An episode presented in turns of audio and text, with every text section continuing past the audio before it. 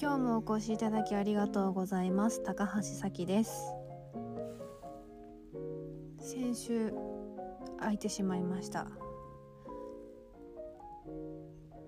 この2週間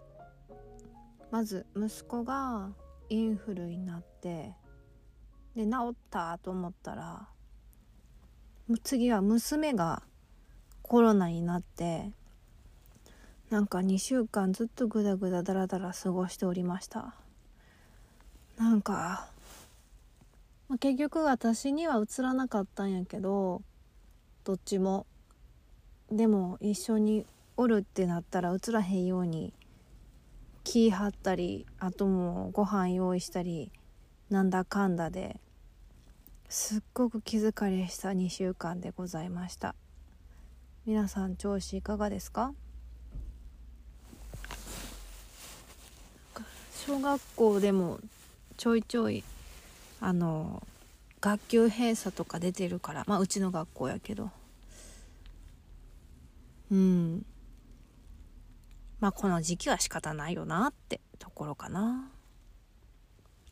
そうでなんやかんや言って私完全在宅やしもう自由にスケジュール組めるから、まあ、結局子供がいようがいようまいが仕事できるっていうね。最高の状況なのか？わかんないけど。でもなんかその仕事できなくてやきもきするっていうのは全くないからあのー、やっぱりこの働き方おうち企業まあ会社員やけど時間も場所も自由にできるっていうこのスタイルを選んでよかったなと思っております。まあそんな1月だったんですがあのー、今日私久々に泣きました。もう大人げなく子供の前でメソメソして。もう悲しすぎるって。まあ泣いた理由がうち今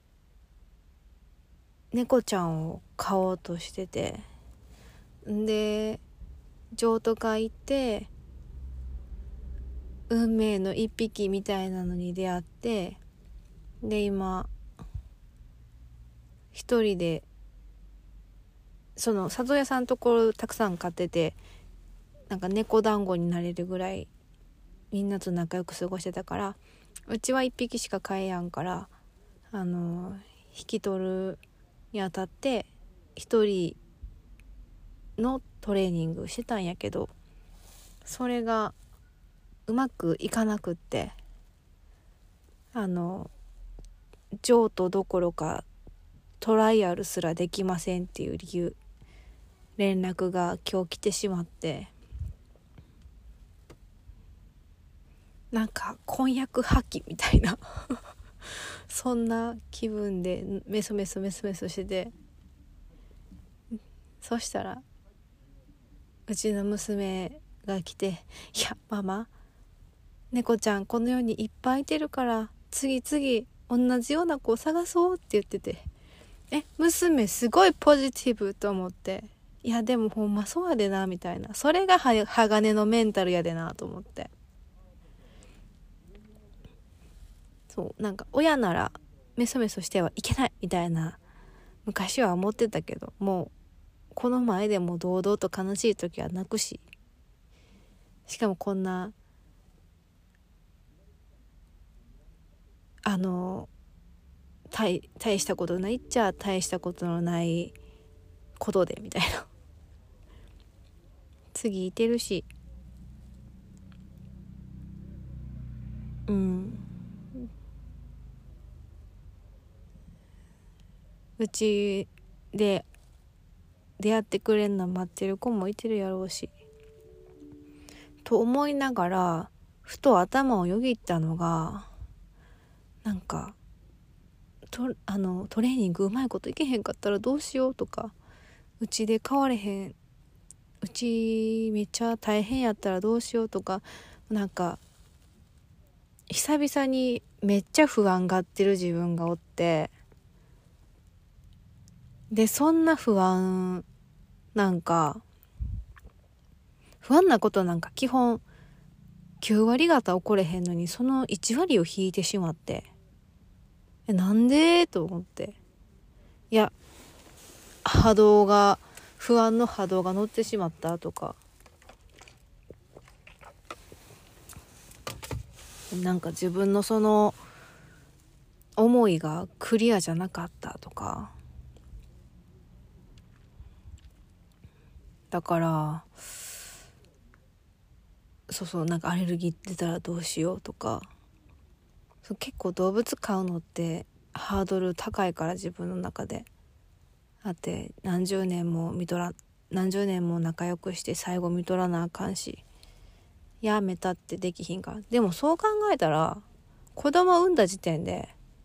やめたってできひんわけやし。いやいやまあやろうと思えばできるけどそんな簡単にはやめたってできひんから。絶対できるんやけど。なんかすごく身構えてしまってダメになったんかなとか。それか私の理想が高すぎたんかなとか。そ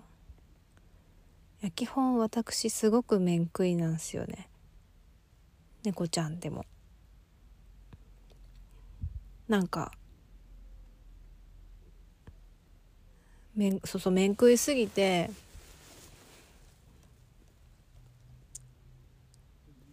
けえへんのかなとか。はあ。悲しみに今日は暮れておりました。でもでももう一個原因あるとしたらその譲渡会っていうのがボイドタイムで。知ってる？ボイドタイムって。次が迷う時間。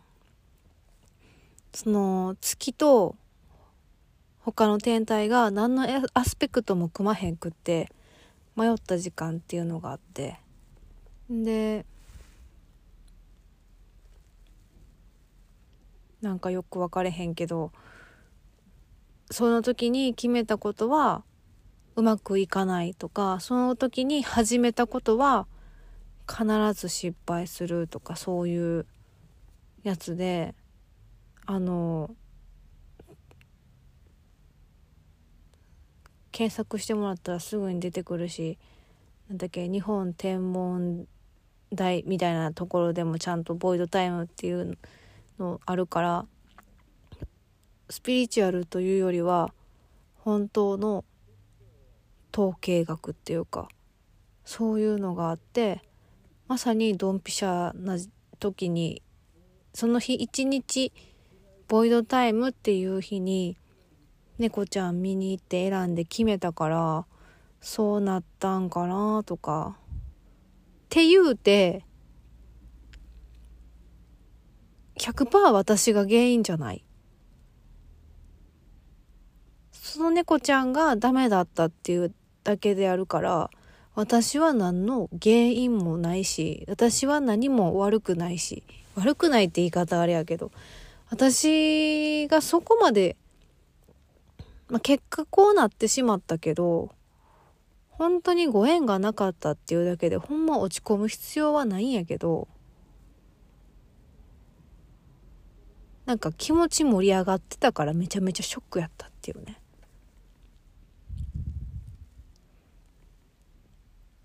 そう。これが自分が原因で自分がほらうちとうちに来てもらって会えへんかったから無理でしたみたいなやったらまあほんまにショックやけどなんか0100で考えるとうちが私はここまで落ち込むほど悲しむ要素はゼロっていうか仕方ないなで済むっていうか。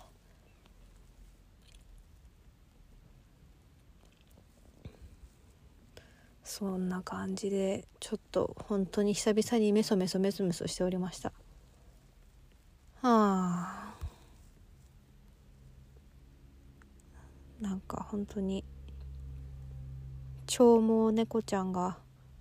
欲しくて欲しくて。20年ぐらい多分心の奥底では欲しくて。ほんででも動物やから大変やろうなみたいな思ってて。でも猫ちゃん飼ってる人の話を聞くと飼いやすいって言ってたから。じゃあいけるんじゃねみたいになってたんやけど。声がなかってショックやなっていうお話。プラスボイドタイムに決めたらこうなりましたっていう報告とあと相手のあることやから相手に起因したことでそこまで落ち込む必要なかったなっていうお話でございました。最後まで聞いてくれてありがとうございます。えっ、ー、とちょっと2月中にあのサクサク動けるようになるためのスケジューリングワンデーセッションみたいなのを開催できればなと思ってて秋ぐらいに何名かにさせてもらってすごく効果が出たワンデーセッション。ちょっとバタバタドタドタしててなかなかやる機会なくて年明けやりたいなと思いつつ結局なんかみんな病気になったりなんだかんだで延期してたから。これからあのー、日程決めて募集かけていけたらなと思っております。もしご興味があればよろしくお願いいたします詳細はまた公式 LINE で流しますのであのラジオだけで聞いていただいている方は是非 LINE 登録お願いします。公式 LINE から聞いていただいている方は是非とも詳細送るまでお待ちくださいませ。それではじゃあねまたね